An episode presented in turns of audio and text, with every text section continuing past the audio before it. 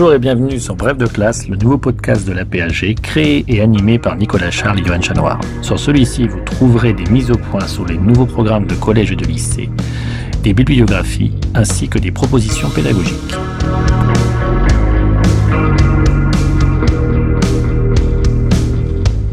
Bref de classe, une émission en deux parties. Tout d'abord, une présentation par un spécialiste des grands enjeux du thème au programme puis ensuite un personnage et un document représentatif de la période. Document que l'on peut télécharger sur aphg.fr.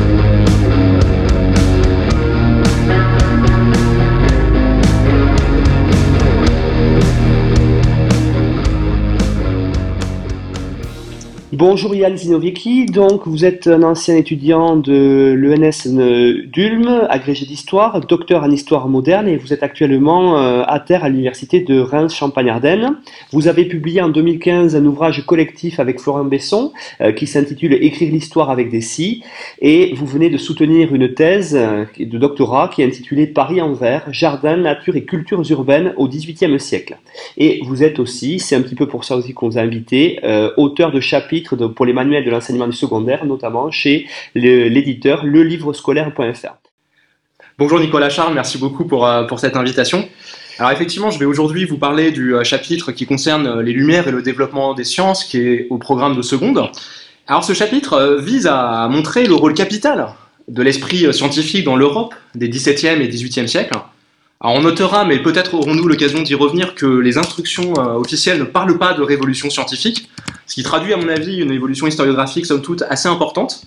En revanche, le programme invite bien ici à mettre en avant l'essor de l'esprit scientifique au XVIIe siècle, ainsi que sa diffusion et son extension dans de très nombreux champs euh, d'activité au siècle suivant. Et du coup, il, invite aussi les professeurs hein, très largement à mettre en valeur le rôle capital d'un nouveau, courant de pensée, hein, qui est la physiocratie, euh, qui apparaît à la faveur des innovations techniques, mais aussi du développement des savoirs euh, agronomiques dans l'Europe des Lumières. Les instructions officielles du programme exhortent également à penser le lien très fort entre les sciences et le développement des techniques, entre les savoirs et leurs applications concrètes, en insistant euh, plus particulièrement sur les techniques qui sont à l'origine de la révolution dite industrielle. Et enfin, les instructions, et c'est un point qui me paraît assez fondamental, hein, attirent vraiment l'attention sur la place des femmes dans la vie scientifique et culturelle des Lumières. Alors, il est à mon avis aussi très significatif hein, de, noter que les Lumières ne sont plus seulement ici abordées euh, exclusivement et strictement en termes politiques et sociaux, mais à partir de leurs implications euh, scientifiques et savantes, puisque jusque-là, hein, dans les programmes de l'enseignement secondaire, on avait une approche qui était tout de même assez strictement politique des Lumières, et les sciences, hein, à ma connaissance, étaient abordées dans les précédents programmes, dans le programme de seconde, à partir des cas de Copernic et de Galilée, sans euh, faire toutefois déborder le cadre chronologique sur le XVIIIe siècle, ce qui me paraît être une évolution assez, assez notable également. Et donc, après cette euh, présentation un petit peu des grands enjeux du chapitre, est-ce que vous pourriez, pour les collègues du secondaire, montrer un petit peu quels sont, sur ces sujets-là, aujourd'hui, euh, les grands sujets historiographiques? Alors oui, effectivement, on va commencer euh, par échafauder les premières bases de l'historiographie du sujet. C'est un chapitre qui me paraît d'autant plus intéressant qu'il a fait l'objet de très profonds renouvellements historiographiques ces dernières années et ces dernières décennies en histoire des sciences. Alors, il y a quelque chose déjà qui est assez euh, notable dans les instructions, c'est qu'on ne parle pas de révolution euh, scientifique. Hein. C'est un terme qui n'est plus vraiment employé par euh, l'historiographie. Alors, on peut le conserver avec les élèves hein, pour des raisons de clarté, mais moyennant plusieurs précautions sur lesquelles je vais, je vais revenir. Alors, déjà, pour en faire la genèse, hein, c'est un concept qui a beaucoup été utilisé dans les années 1930 avant d'être plus largement popularisé par Thomas Kuhn dans son ouvrage La structure des révolutions scientifiques, qui paraît pour la première fois en 1962.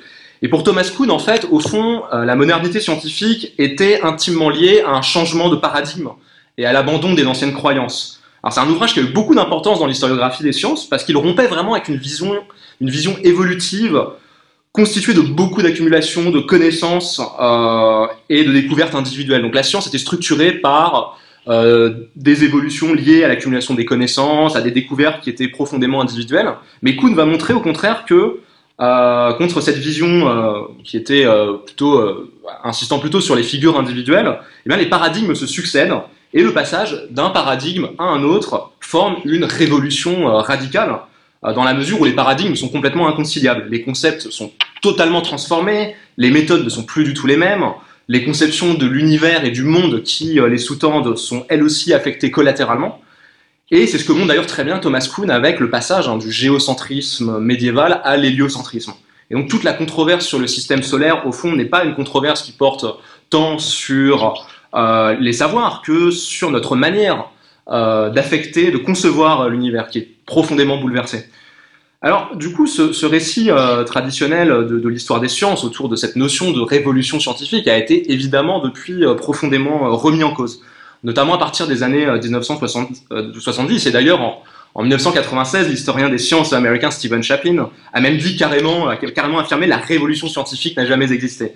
Ce qui est une manière très provocatrice pour dire qu'au fond, euh, les savoirs antiques et médiévaux, par exemple, ont très largement continué euh, d'exister et de se transmettre tout au long des XVIIe et XVIIIe siècles. C'était aussi la vision de Gaston Bachelard, cette vision des ruptures épistémologiques euh, nécessaire, à, euh, nécessaire au passage vers d'autres euh, vers d'autres paradigmes.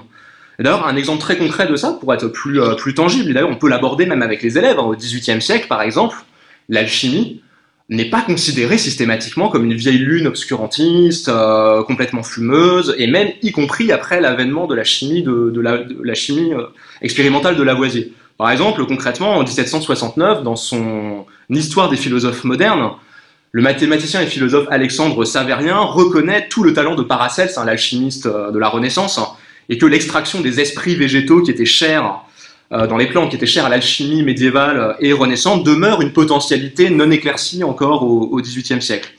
Et on a une autre historienne, par exemple, qui, s'appelle Ulrich Krampel, hein, dans un très beau livre qui est intitulé Le secret des faux sorciers, police, magie et escroquerie, à Paris au XVIIIe siècle. Elle a bien montré à quel point les archives de la Bastille regorgent encore de euh, dossiers de cas euh, de, de, procès à l'encontre de magiciens, de diseuses de bonne aventure, de producteurs de potions et de talismans, d'alchimistes, adeptes de la palingénésie des métaux ou encore d'astrologues, encore tardivement, vous voyez, dans le, dans, dans le XVIIIe siècle. Et donc d'ailleurs, tous ces individus qui sont embastillés savent parfaitement naviguer entre le croire et le savoir, entre le naturel et le surnaturel, le licite et l'illicite.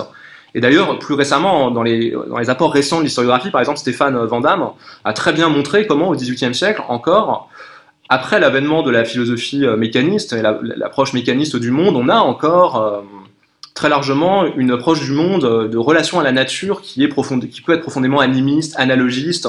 Donc l'animisme, l'analogie, ce sont des modes de relation à la nature qui continuent très largement d'exister. Euh, un autre exemple qui peut être très drôle, par exemple, à aborder avec les élèves, hein, pour montrer justement que le, croire, le savoir, l'illicite et le licite, le naturel et le surnaturel, parfois s'imbriquent très largement. Il y a par exemple la marquise d'Urfé à Paris, hein, d'après ce que nous rapporte Casanova, euh, elle disait posséder dans son euh, laboratoire, qui est situé quai des Théatins à Paris, elle disait posséder la pierre philosophale c'est quand même assez, assez fascinant et avouer que son auteur préféré n'était autre que Paracels. Dans son cabinet, elle s'adonnait à la transmutation des métaux en or, à la calcination du mercure, à des expériences de végétation métallique, euh, etc. Donc voilà pour, euh, pour, pour ce, premier concept d'histoire des sciences hein, qui, me, qui me paraît, euh, qui me paraît euh, assez important, mais qui a été vraiment depuis très fortement remis en question par, par l'historiographie. Voilà, et donc si on suit votre raisonnement depuis tout à l'heure, l'intérêt de ce chapitre, c'est de, de, retrouver finalement avec les élèves en classe un premier renouvellement de l'histoire des sciences. Oui, absolument. C'est déjà un premier renouvellement de l'histoire des sciences, c'est une approche sociale de l'histoire des sciences. Euh, désormais, l'historiographie insiste beaucoup plus sur la place des savants dans des dynamiques collectives. Il est de moins en moins question en ce sens hein, des génies individuels que du rapport des individus à des structures de sociabilité, des réseaux scientifiques, des pratiques mentales, techniques et instrumentales qui sont dans ce cadre euh, revalorisées. Il y a deux historiens qui sont vraiment emblématiques de ce, changement historiographique, de ce basculement, c'est Steve, Stephen Chaplin et Simon Schaffer, qui euh, ont très largement contribué à montrer que, au fond, les faits scientifiques sont des constructions qui reposent sur un travail collectif et se faisant euh, profondément social, engageant des valeurs telles que l'honnêteté et la crédibilité. Alors il faut citer ici un, ouvrage qui a eu une importance cruciale dans l'historiographie en 1985, c'est un ouvrage qu'ils ont publié tous les deux en commun, euh, Léviathan and the Hair Pump, Hobbes, Ball and the, Experimental Life, euh, qui est vraiment devenu un classique de, l'histoire des sciences, attentive au micro-contexte, au contexte de production des controverses et des savoirs, alors ici, les, deux historiens vont se pencher sur la controverse qui a opposé Robert Boyle à Thomas Hobbes dans l'Angleterre de la Restauration des années 1660-1670. Euh, Donc le premier, Robert Boyle, lui, va développer un vaste programme euh, expérimental, tandis que le second n'accorde que peu de crédit à ce, euh, à ce programme expérimental. Et Chaplin et Schaffer vont ici s'intéresser à la mobilisation de technologies matérielles, sociales et littéraires qui vont rendre possible la victoire du camp de Robert Boyle sur celui, et des expérimentateurs, hein, sur celui de Thomas Hobbes. Alors, ce qu'ils vont montrer, c'est qu'on a vraiment deux conceptions sociales divergentes de, de, la science. Par exemple, avec la Royal Society, la restauration va très largement contribuer à forger et à diffuser une certaine conception de la science qui est structurée autour de la recherche du consensus entre gentlemen, alors comme bon absolutiste, Thomas Hobbes refuse l'idée selon laquelle un fait scientifique ne puisse résulter que de discussions, euh, de négociations, de transactions.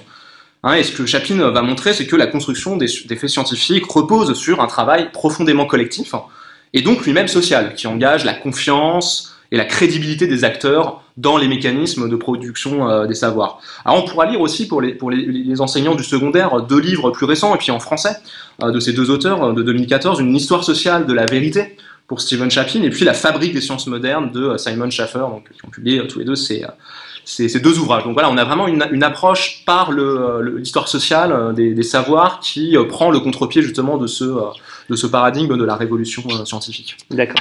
Et donc, à partir de là, c'est vrai que vous, vous évoquez euh, une deuxième renouvellement, renouvellement pardon, de l'histoire des sciences, c'est-à-dire que ça ne s'est pas arrêté là? Oui, alors il y a eu un, il y a un deuxième renouvellement, renouvellement aussi autour de, de l'historiographie des sciences. Enfin, en tout cas, à, à mon sens, c'est une approche plus spatiale de, de l'histoire des sciences. Hein. Les historiens s'intéressent de plus en plus depuis les années 1990, euh, en particulier sur les lieux concrets où, où les sciences se fabriquent, se discutent et se diffuse. Hein. C'est ce qu'on on peut souligner très bien avec les élèves la place des jardins botaniques, des démonstrations publiques de physique, mais aussi euh, au XVIIIe siècle en fait tout un engouement pour la science spectaculaire qui s'inscrit en réalité dans un arc de loisirs et de divertissement dont la science est en fait totalement euh, partie prenante. Et donc dans cette nouvelle culture matérielle des sciences qui est inhérente à cette époque, on a euh, véritablement des lieux incontournables de la validation des procédés expérimentaux qui commencent à apparaître, à l'instar des laboratoires, euh, des observatoires. On peut par exemple euh, se pencher sur le cas de l'observatoire de Cassini, qui est un très bon exemple à prendre en compte par exemple avec les élèves. On a aussi par exemple les salons qui sont tout à fait emblématiques de cette convergence entre expérimentation, goût du sensationnel, voire du spectaculaire, voire même du frivole et controverse scientifique du temps. Et c'est par exemple dans les salons euh, que euh, va éclore et se euh, dérouler toute cette controverse autour, par exemple, du magnétisme animal, qui va être un véritable phénomène de mode dans la société parisienne du XVIIIe siècle. Alors le mesmérisme, je, rappelle ce que c'est, parce qu'on peut aussi l'aborder en, classe. Hein. C'est un ensemble de théories et de pratiques qui sont formulées par un médecin originaire du Bade-Württemberg, Franz Anton Mesmer, et par plusieurs de ses disciples, qui consistent à soigner des malades par l'action d'un magnétiseur. Au fond, l'idée, c'est qu'il existe un fluide magnétique invisible qui est présent dans tout l'univers, chez tous les êtres vivants, et qui explique leur comportement. Et donc ça, c'est vraiment la théorie qui est au cœur du mesmérisme et qui devient euh, véritablement un vrai phénomène de un vrai phénomène de mode dans la société et les salons euh, parisiens. Et Mesmer hein, pense que la maladie est euh, liée à l'interruption de la circulation de ce fluide magnétique et lui se propose de restaurer, de provoquer euh, des crises de convulsions chez, chez, les malades qui amènent le patient dans un, dans un état quasiment semi-inconscient. Alors très vite, on va accuser Mesmer de charlatanisme, évidemment, puisque ces théories remettent profondément en cause et en question les fondements de la médecine contemporaine. Hein. D'ailleurs, il y a une commission qui est mise en place par euh, l'Académie des sciences en 1784 pour euh, valider la véracité de l'existence de ce fluide magnétique. Au final, la conclusion est relativement décevante. L'Académie des sciences ne parvient pas à trancher sur l'existence du fluide magnétique. Mais en tout cas, euh, ce que je voulais vous montrer ici, c'est que cette approche spatiale va être de plus en plus attentive aux lieux non seulement où se produisent les savoirs, mais aussi où ils se diffusent.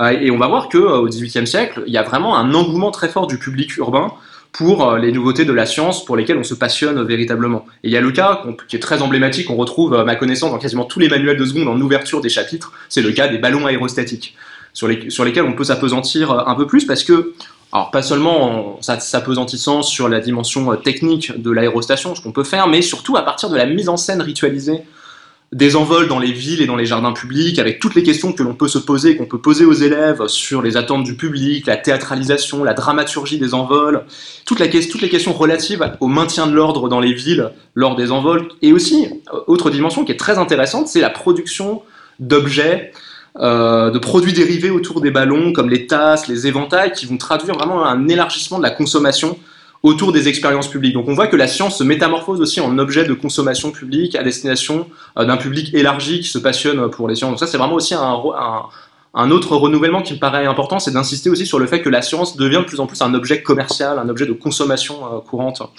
au XVIIIe siècle. Et c'est vrai qu'on voit quand on lit euh, le blog, par ailleurs on l'a pas présenté tout à l'heure, que vous animez Côté Lumière, on voit cet intérêt euh, pour le public, le développement d'un certain nombre d'événements. Et euh, quand on regarde un petit peu dans ce qui se fait dans les manuels, on voit, vous avez parlé des salons, c'est vrai que c'est quelque chose d'essentiel, et ces salons souvent sont tenus par les femmes. Alors il y a véritablement dans ce chapitre-là un vrai intérêt pour faire de l'histoire des femmes. Absolument, euh, c'est un, renouvellement aussi important. Les, les, instructions sont très claires. Hein. Il faut insister sur le, le, rôle des femmes et mettre en valeur autant que faire se peut leur euh, implication dans la production des savoirs. Alors, on peut dire que la République des lettres et des sciences leur ouvre certaines portes, mais il faut bien voir que leur présence, et ça c'est très important de le souligner, demeure épisodique, épiphénoménale, ponctuelle, voire exceptionnelle, en raison précisément de très nombreux obstacles sociaux qui s'opposent encore très longuement au temps des Lumières à leur accès aux institutions scientifiques, et en particulier à l'université. Et d'ailleurs, euh, le, seul cas emblématique d'une femme qui parvient à accéder aux institutions scientifiques, à avoir une chaire à l'université, c'est Laura Bassi, euh, à Bologne, qui est la première femme à obtenir au XVIIe siècle une chaire euh, dans une université, mais c'est un cas qui est somme toute marginal. Donc il ne faut pas oublier que le monde de la science, malgré tout, demeure profondément masculin, en particulier dans les lieux du pouvoir savant. Mais il ne faut pas pour autant, à mon avis, en inférer et considérer que euh, les femmes ne jouent aucun rôle dans l'élargissement des savoirs à des publics euh, plus variés. Par exemple, vous avez très bien souligné hein, le fait que dans l'Europe des sciences, les femmes jouent un rôle très actif d'entremetteuses dans les salons, où elles participent à la construction de la notoriété, de la réputation euh, des auteurs et des savants. Elles, peuvent jouer aussi un rôle très important de patronage scientifique. Hein. C'est le cas, par exemple, de, de Galilée, qui demande l'intercession de Christine de Lorraine en 1615, par exemple, c'est aussi le cas, par exemple, moins connu du, comte de Buffon, sur lequel je reviendrai tout à l'heure, qui demande au moment des travaux d'agrandissement du Jardin du Roi à Paris, à la fin des années 1770, l'intercession de Madame Necker, l'épouse du ministre.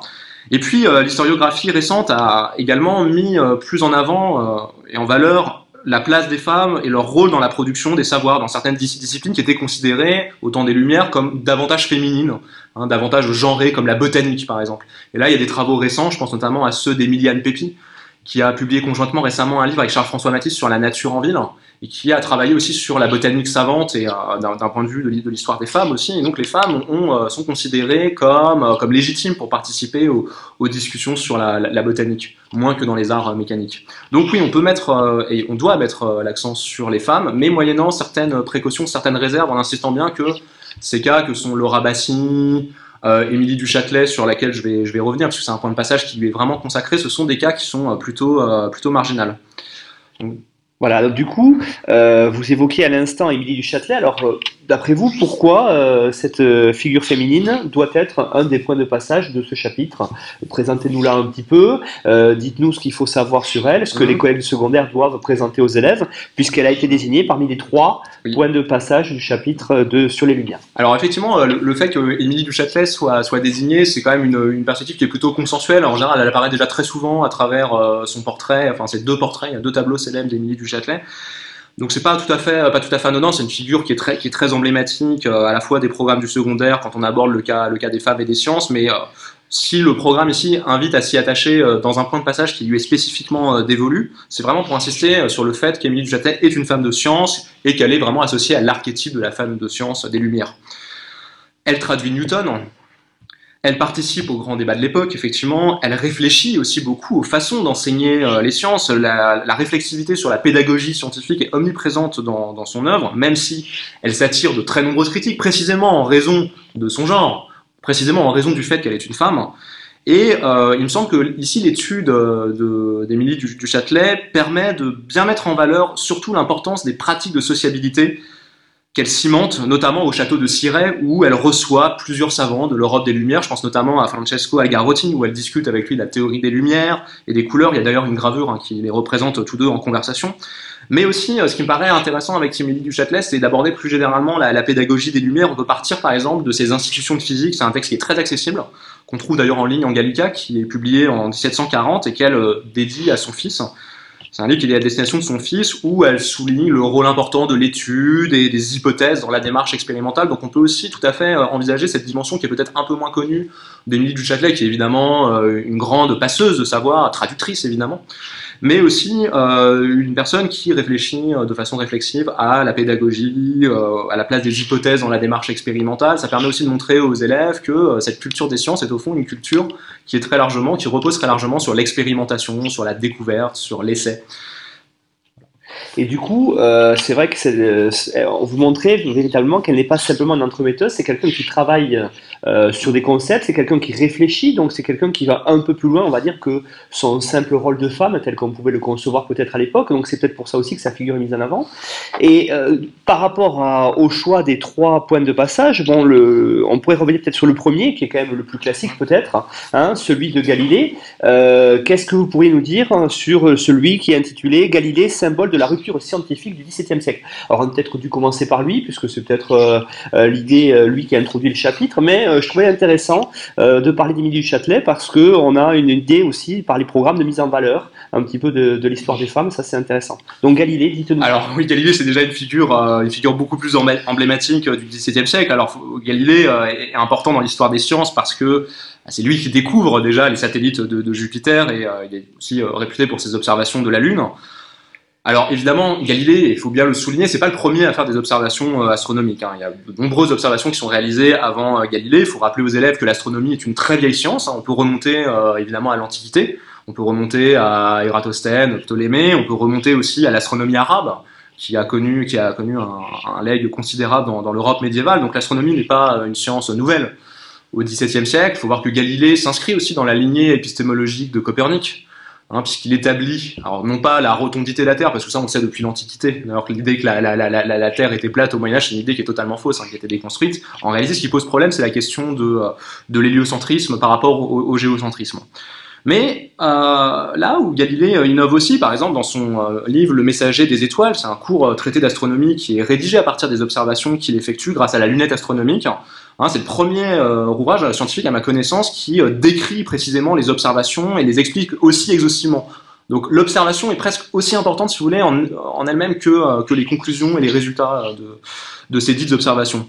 Alors on peut aussi évoquer dans ce point de passage peut-être une facette aussi moins connue de, de, de l'œuvre de Galilée, c'est le Galilée qui s'intéresse à la mécanique des corps et des instruments. Il faut voir que c'était aussi quelqu'un qui était passionné par la balistique et la trajectoire des corps. Euh, ce qui lui a permis d'ailleurs de euh, travailler sur le phénomène de l'accélération et de formuler une loi euh, de la chute des corps selon laquelle la distance parcourue est proportionnelle au carré du temps écoulé, donc grande loi de la chute des corps. Et au-delà de ces aspects purement scientifiques et techniques, il me semble qu'on peut, dans un troisième temps, s'intéresser aussi à la figure publique de Galilée, qui tente de s'adresser au plus grand nombre en utilisant l'italien d'ailleurs plus que le latin, mais aussi au Galilée qui s'insère dans de vastes réseaux de sociabilité et de correspondance, avec des assistants, des mécaniciens, des artisans. Par exemple, à l'image de ceux de l'arsenal de Venise avec lesquels il tisse des liens importants, mais aussi avec les jésuites du collège romain.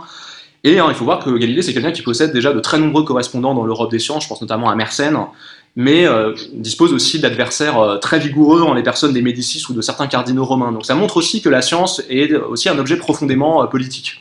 Et ça, c'est quelque chose qui me paraît assez, euh, assez fondamental aussi. En abordant cette question auprès des élèves, c'est de montrer que la science ne peut jamais être totalement déconnectée de ses enjeux et de ses implications sociales.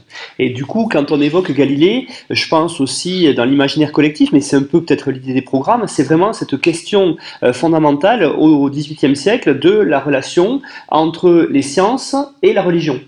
Absolument. Euh, il est vrai que Galilée est condamné par le Saint-Office en, 1633, mais au-delà de cet exemple emblématique, hein, l'historiographie est tout de même plus complexe et plus nuancée sur ce rapport entre euh, la religion et la science, entre la foi et la raison.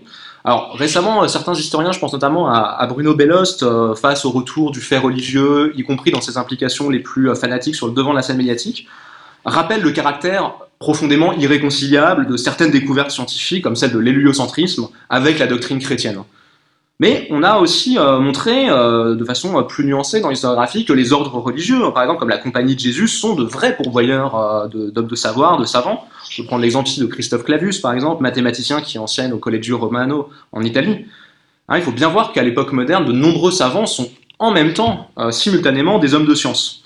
Et donc souvent, on a des transactions, des négociations pour essayer de faire coïncider les découvertes scientifiques avec le message biblique. C'est typiquement, par exemple, le cas de Buffon, sur lequel je vais revenir tout à l'heure, qui est contraint de raccourcir son estimation de la durée de la vie sur la Terre et euh, d'édulcorer quelque peu ses euh, hypothèses et ses intuitions sur l'évolution possible de certaines espèces tous ces débats autour du transformisme des espèces au XVIIIe siècle, ainsi que les fameuses révolutions à la surface du globe que la Terre aurait connues, pour précisément être en phase avec les Écritures et avec le message biblique. Donc en fait, il me semble que la relation entre euh, science et religion est beaucoup plus complexe qu'on l'a présupposé jusque-là, et que certains individus sont obligés de...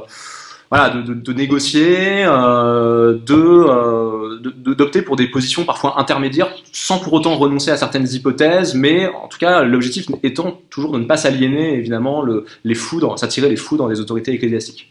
Donc à mon avis, cette, cette question de la relation entre religion et science, elle, elle est bien plus complexe en fait qu'on a qu'on a dit jusqu'alors. Et vous nous montrez donc qu'être un scientifique à l'époque, c'est faire partie de groupes, hein, de euh, un petit peu d'avoir des mécènes, de, mmh. des protecteurs, qui soient des hommes d'église ou des hommes puissants. Ça permet de travailler. Et euh, on pourrait revenir en France sur un groupe qui a un, qui a un rôle important, euh, celui des physiocrates. Ah oui, absolument. Alors là, c'est vrai que c'est autre, un autre enjeu du programme. Le, le, programme invite à se focaliser plus en avance sur euh, les physiocrates et il convient d'aborder le courant de pensée de la physiocratie dans, dans, dans le programme. Alors, la physiocratie, qu'est-ce que c'est? On, on, va déjà euh, revenir sur la définition de, de l'école physiocratique. C'est vraiment une école de pensée économique et euh, intellectuelle avec un vrai chef de file, François Quesnay, des disciples comme Mirabeau par exemple, Dupont de Nemours, et puis une revue, là, les éphémérides du citoyen, qui publie les idées euh, physiocratiques. Alors étymologiquement, physiocratie, ça renvoie à gouvernement de la nature, mais il n'est pas tout à fait exact et correct de résumer la physiocratie et cette riche école de pensée à cette dimension. On peut dire que globalement, les, physiocrates partagent trois euh, caractéristiques euh, doctrinales. Alors d'abord, les physiocrates sont favorables profondément à l'agriculture et considèrent que l'agriculture est le socle de la richesse d'une nation, et donc on le devine, sont assez hostiles euh, aux politiques pro-industrielles et mercantilistes de l'époque précédente. Ensuite, deuxième point doctrinal, les euh, physiocrates sont beaucoup plus les céphéristes que les mercantilistes, même s'ils sont beaucoup moins, ils le sont beaucoup moins que les libéraux, par exemple. Et enfin, troisième point, ils ne considèrent pas que l'intérêt général est la somme, l'addition des intérêts particuliers. Les physiocrates ont plutôt adhéré à une forme de naturalisme social selon lequel, en somme, il convient de se conformer aux lois de la nature et à l'ordre naturel qu'il convient de ne pas perturber. Et d'ailleurs, l'homme est situé au milieu dans cet ordre naturel et est partie intégrante de l'ordre naturel. Et donc, vous voyez, la machine de la nature, c'est comme si elle était régie en quelque sorte, et la métaphore revient d'ailleurs sous la plume des physiocrates, comme le mouvement d'un balancier qui oscille entre la destruction et la régénération. D'ailleurs, le monde idéal de Quesnay, François Quesnay, le chef de file des physiocrates, c'est un royaume agricole où régnerait la figure du propriétaire terrien. Hein, c'est vraiment la structure politique qui serait la plus conforme à la loi naturelle. Alors c'est un économiste, François Quesnay, qui a eu beaucoup d'importance dans la pensée économique. Hein. C'est aussi un des premiers qui formule l'hypothèse d'un capital nécessaire au fonctionnement de l'économie, bien avant euh, l'école classique et puis et l'école marxiste. L'idée c'est en fait on ne produit pas quelque chose à partir de rien. Il faut donc au préalable des ressources qui sont le fruit d'une production passée réinjectée dans un circuit, un processus de production, tout en étant en mesure d'avancer les fonds nécessaires euh, à l'activité, par exemple l'achat d'un troupeau, très concrètement.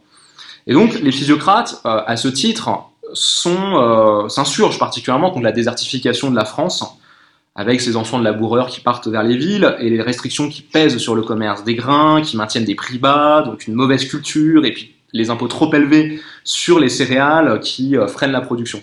Donc, les, en ce sens, les, physiocrates en appellent à une réforme profonde de, de l'économie rurale.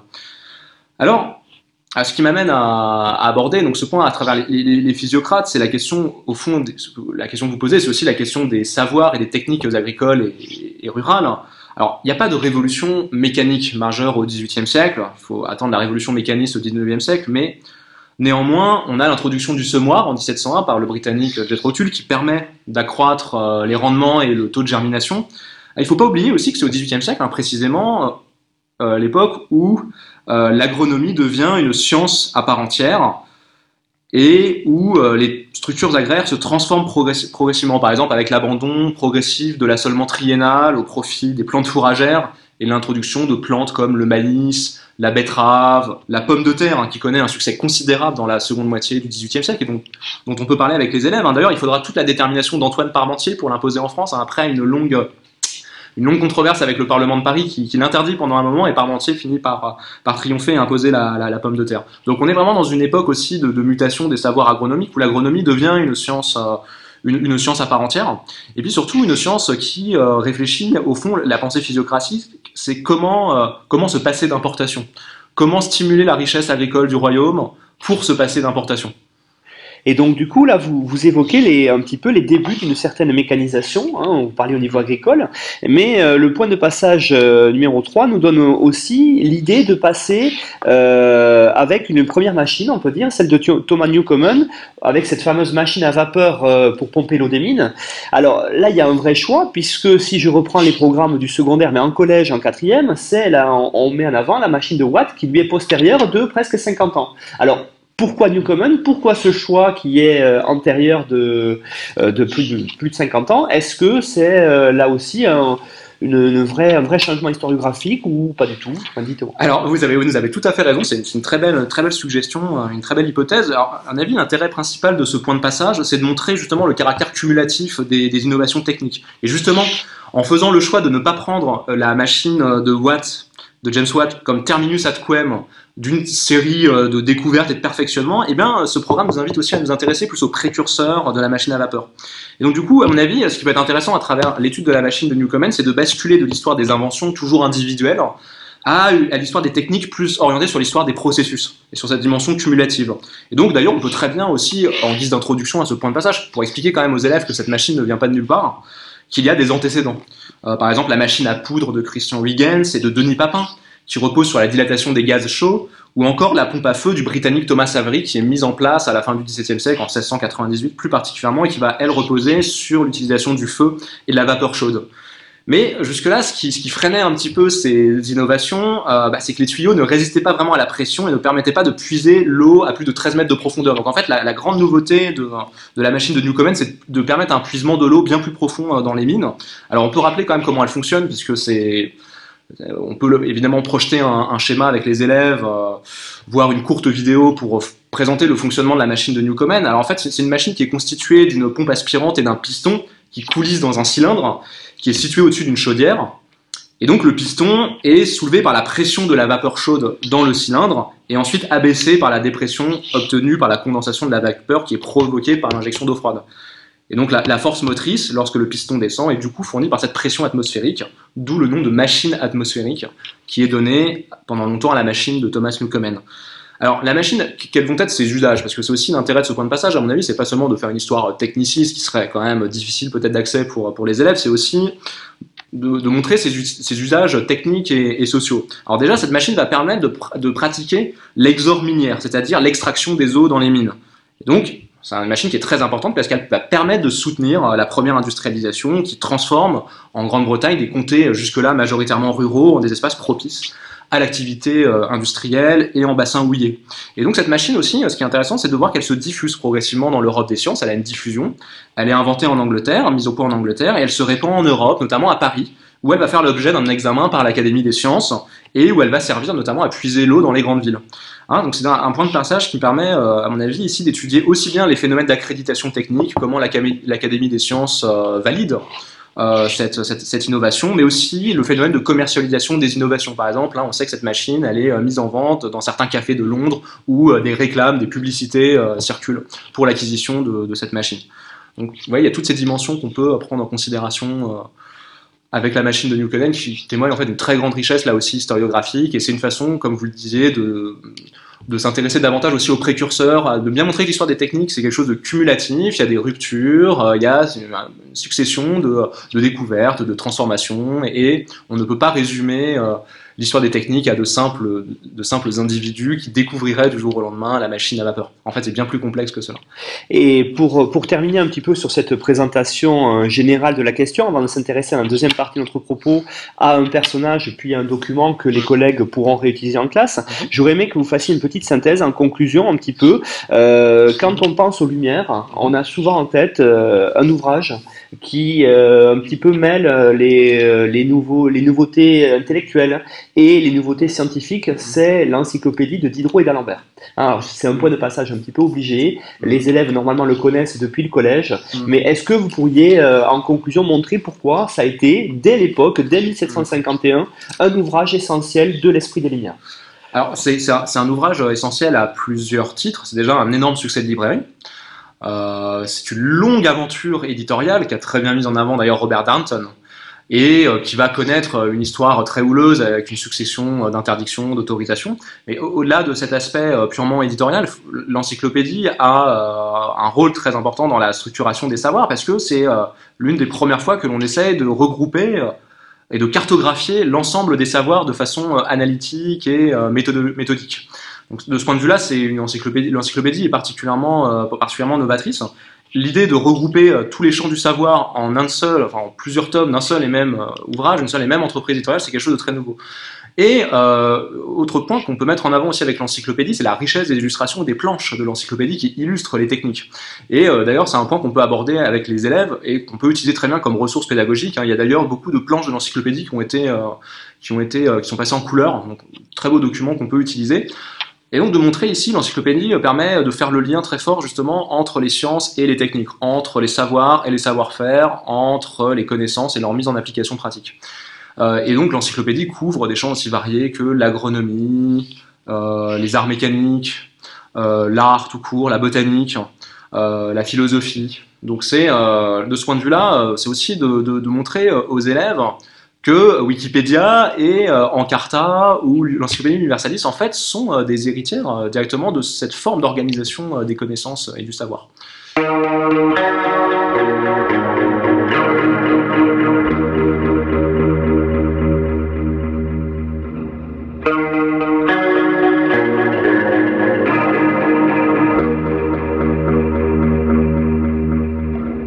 Yann Sinoviecki, on se retrouve dans la deuxième partie du podcast qui, euh, maintenant, comme on va essayer de le faire à chaque numéro, euh, est consacré à un personnage. Puis, euh, dans un troisième temps, vous nous présenterez un document qu'on peut travailler avec les élèves. Alors, ce grand personnage de l'époque des Lumières, ce scientifique de l'époque des Lumières, qui est-il? Alors j'ai choisi, euh, parmi euh, toutes les grandes figures que l'on aurait pu euh, évoquer, je me suis focalisé davantage sur Georges-Louis Leclerc, comte de Buffon, qui est l'auteur de cette très grande histoire naturelle, qui est le pendant pour l'histoire naturelle de l'encyclopédie, œuvre considérable hein, qui a été publiée entre 1749 et 1804, le dernier tome étant l'histoire naturelle des cétacés, donc c'est une œuvre colossale de 36 volumes, qui, à, à sa parution en 1749, était un véritable best-seller éditorial, la première édition est épuisée en l'espace de six semaines, elle s'écoule en six semaines sur le marché. Alors c'est un, personnage qui est emblématique à mon avis de plusieurs aspects du chapitre, parce qu'il est aussi l'intendant du Jardin du Roi, qui comporte déjà le plus grand herbier européen. C'est un frein stratège qui se lance à la fin des années 1770 dans une gigantesque, gigantesque entreprise d'extension spatiale du jardin, durant laquelle il va faire jouer d'ailleurs ses réseaux de protection ministérielle. Mais c'est aussi un homme de technique, massivement investi par exemple dans la sidérurgie, euh, qui à partir de ses découvertes et de ses expériences sur le fer en 1768 va construire une grande forge à Montbard sur ces terres bourguignonnes euh, et dont la production atteindra d'ailleurs jusqu'à 375 tonnes de fonte annuelle, hein, ce qui est considérable. Ça peut d'ailleurs même faire l'objet d'une très belle sortie scolaire avec les élèves tout à fait intéressante à Montbard. Alors qui est Buffon? Buffon est né en 1707, il fait ses études au collège des Jésuites à Dijon à partir de 1717 signe aussi, vous voyez, hein, que les congrégations religieuses jouent un rôle important dans la formation des hommes de science. Il étudie le droit, puis la botanique et les mathématiques à Angers, avant de faire un voyage en Italie, puis de s'installer à Paris en 1732. Il entre à l'Académie des sciences en 1734 et devient l'intendant du Jardin du Roi en 1739, année euh, durant laquelle d'ailleurs il publie un mémoire très important dans ce qu'on peut appeler la réflexivité environnementale euh, du XVIIIe siècle, intitulé Mémoire sur la conservation et le rétablissement des forêts, dans lequel il en appelle à une vaste politique de reboisement du royaume. Il ne faut pas oublier qu'avant d'être un naturaliste, Buffon est aussi un grand mathématicien. Euh, il se sert des mathématiques dans le cadre de ses recherches, par exemple, sur les, la, résistance du bois et sur le refroidissement des planètes. D'ailleurs, en 1749, il formule une hypothèse extrêmement importante sur l'origine du système solaire en supposant que le Soleil a été heurté tangentiellement par une comète et que la matière arrachée euh, du Soleil lors de ce choc a engendré la formation des planètes. Alors, l'une des principales préoccupations de Buffon, c'est celle de la description des espèces, qui occupe une grande partie de son histoire naturelle. Il ne s'en livre pas à une classification comme Linné le, fait en Suède, mais il va étudier davantage les caractéristiques physiologiques des animaux, leurs mœurs, leur habitat. Hein, on peut dire qu'il est d'ailleurs l'un des grands précurseurs de l'éthologie euh, comportementale, et on peut faire lire aux élèves, ce qui peut être très instructif, un article de l'histoire naturelle, le chat, le chien, le corbeau, euh, le toucan. Euh, pour lui, euh, pour Buffon, l'unité de base euh, présente dans la nature, c'est l'espèce. Hein, et des espèces séparées par leur mœurs ou l'habitat vont constituer, mais physiologiquement voisines, vont constituer des familles qui ont une unité biologique propre. Et donc Buffon va aussi être très intéressant parce qu'il s'efforce de penser la transformation des espèces à une époque où il s'agit vraiment d'un authentique débat philosophique et naturaliste. Alors pour Buffon, la transformation des espèces, ne demeure évidemment envisageable que si elle est enserrée dans la limite imposée par la fixité des espèces. En somme, la diversification des espèces n'est possible qu'au sein d'une même famille, euh, mais de nouvelles espèces ne sont pas vraiment apparues au cours de l'histoire de la Terre. Alors, l'histoire de la Terre, ça, m'amène à, préciser que euh, Buffon publie en 1779, euh, après son, son, histoire, naturelle, un grand livre qui s'appelle Les époques de la nature, dans lequel il écrit une histoire générale de la Terre et expose sa théorie du refroidissement euh, général du globe. là, on n'est pas à l'époque du réchauffement climatique, au contraire, lui on considère plutôt que le globe, le globe va en se refroidissant. Et c'est d'ailleurs dans ce livre tout à fait iconoclaste hein, qu'il date euh, la Terre de 75 000 ans, ce qui était complètement euh, hérétique aux yeux des autorités ecclésiastiques. Et d'ailleurs, pour ne pas se les aliéner, il semble avoir diminué ce chiffre puisque les manuscrits de Buffon semblent donner plutôt le chiffre de 3 millions d'années pour l'estimation de l'âge de la Terre. Alors, si j'ai choisi euh, Buffon, c'est parce que euh, Buffon euh, représente plusieurs points du, chapitre et du programme, comme je le disais. Il est à la fois un naturaliste investi dans toutes les questions qui sont liées aux, descriptions des espèces animales et végétales. C'est un, un homme de pouvoir qui bénéficie de très larges réseaux de protection ministérielle, qui nourrit une très intense sociabilité à Paris, où il supervise le jardin du roi, donc c'est une dimension qui est profondément politique. Et puis, euh, on peut voir aussi là, ici, l'articulation entre différents champs du savoir, entre l'histoire naturelle, la botanique, et puis la sidérurgie, donc les techniques. Il faut voir que Buffon euh, s'intéressait à toutes ces dimensions-là, et ça peut être l'occasion justement aux élèves de rappeler que ces hommes de science sont aussi des hommes de technique, et vice-versa. Et puis c'est un petit peu, peut-être, je me trompe, mais un personnage un petit peu oublié de l'époque des Lumières, et dont peut-être les théories au niveau euh, de l'évolution animale ou comme ça ont été un petit peu euh, passées sous silence après, euh, au 19e siècle, toutes celles de Darwin. Oui, oui, absolument. alors je mentionnais le, débat, c'est vrai que j'ai pas très bien explicité, le débat sur la transformation des espèces. Alors évidemment, on ne croit pas encore... la, théorie de la sélection naturelle, de l'évolution des espèces, elle est vraiment formulée au 19e siècle. En revanche, il y a des précurseurs. Buffon fait partie avec Linné, euh, Linné découvre une plante qui s'appelle la Peloria, et donc il, euh, il en vient à progressivement formuler l'hypothèse que les espèces peuvent potentiellement évoluer. Mais celui qui va vraiment euh, montrer euh, le plus, qui a le plus insisté sur cette idée de, transformation et l'idée que l'histoire de la Terre est, caractérisée par de grandes phases de révolution où des espèces peuvent carrément disparaître, parce qu'on ne considérait pas encore au XVIIIe siècle que les espèces pouvaient disparaître. Donc avoir une histoire où elles disparaîtraient eh ben, c'est Cuvier qui forme vraiment cette hypothèse de, l'extinction des espèces à partir des molaires d'un mastodonte qui est découvert dans la vallée de l'Ohio dans les années 1730. Ce sont des molaires qui vont beaucoup fasciner l'Europe des sciences. D'ailleurs, toute la cour de Louis XV est vraiment fascinée par les molaires du mastodonte qui sont euh, rapportés euh, d'outre-Atlantique.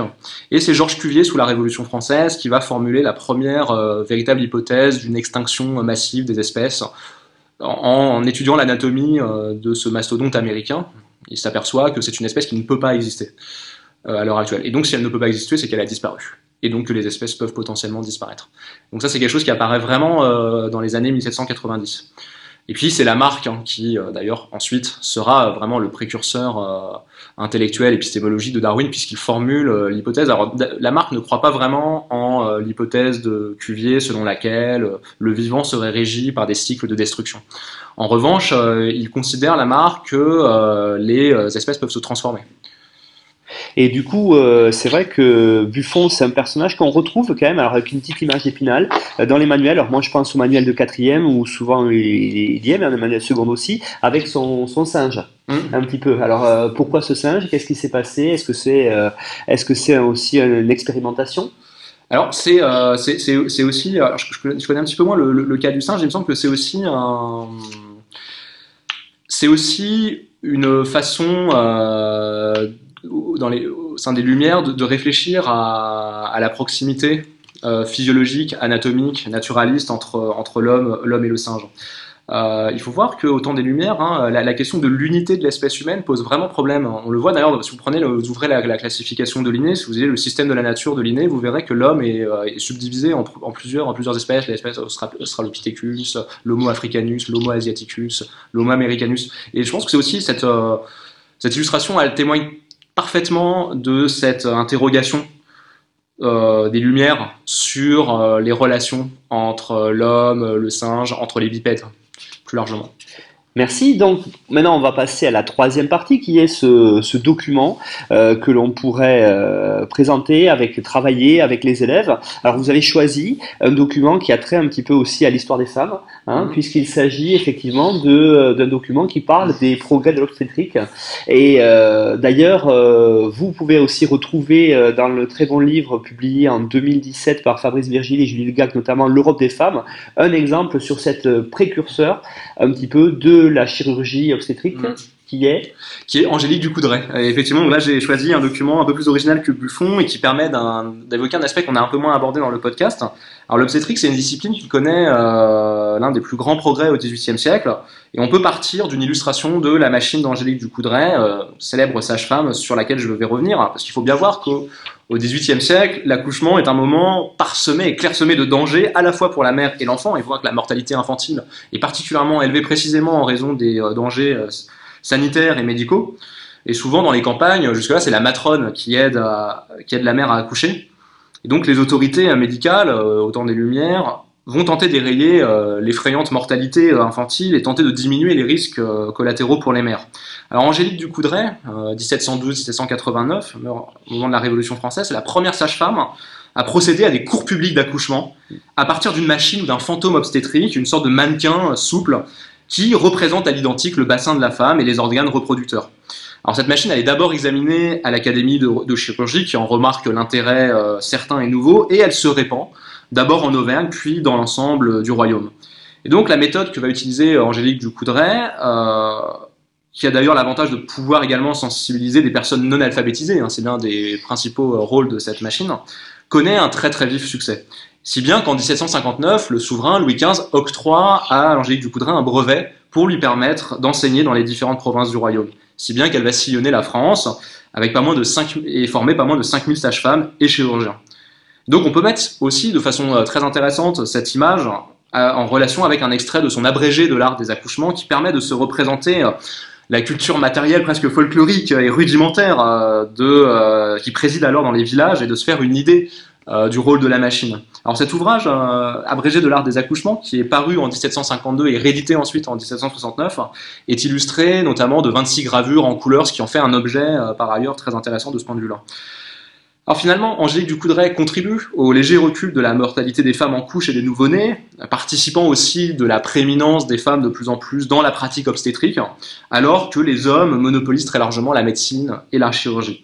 on peut euh, poser euh, aux élèves plusieurs questions à partir peut-être du texte que je vais vous lire, parce qu'il est aussi très révélateur de, de la pratique d'Angélique Ducoudray et puis des conditions qui règnent, euh, précaires qui règnent dans les campagnes. On peut se demander par exemple quelles sont les conditions dans lesquelles les femmes accouchent avant les transformations de l'obstétrique avec Angélique Ducoudray. On peut aussi demander quelle innovation Angélique Ducoudray introduit-elle euh, dans son enseignement avec sa machine, décrivait la machine, ce sont des questions qu'on peut poser aux élèves. Alors vous voyez par exemple un petit extrait de l'abrégé de l'art des accouchements qu'on pourra mettre peut-être en ligne sur le site. Voilà ce qu'écrit euh, au début euh, de son abrégé de l'art des accouchements Angélique Ducoudray. Je les fis entrer dans le détail de leurs accouchements, et par le récit qu'elles me firent, je ne pus douter qu'elles n'aient lieu d'attribuer leurs infirmités à l'ignorance des femmes, à qui elles avaient eu recours, ou à celle de quelques chirurgiens de village peu expérimentés. Mon zèle me détermina donc à offrir, de donner gratuitement des leçons à ces femmes. Je pris le parti de rendre palpable, en les faisant manœuvrer, une machine que je construisis à cet effet, et qui représentait le bassin d'une femme, la matrice, son orifice, ses ligaments, le conduit appelé vagin, la vessie et l'intestin rectum.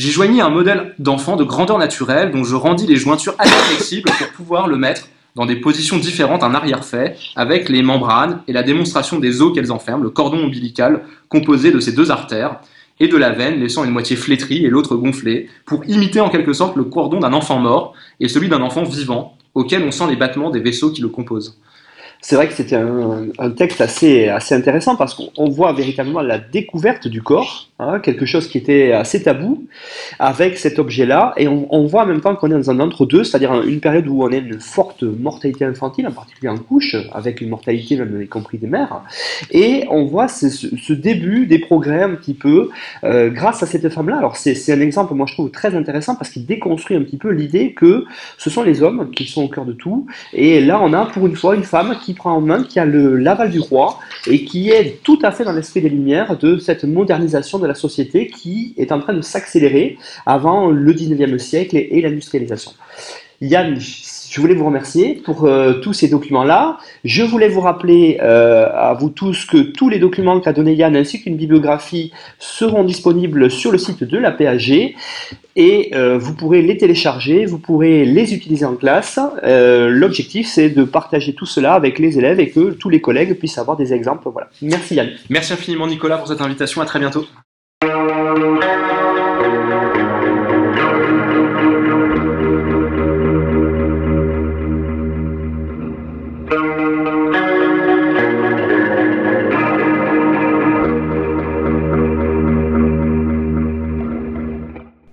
Retrouvez-nous sur Twitter, at brefclasse.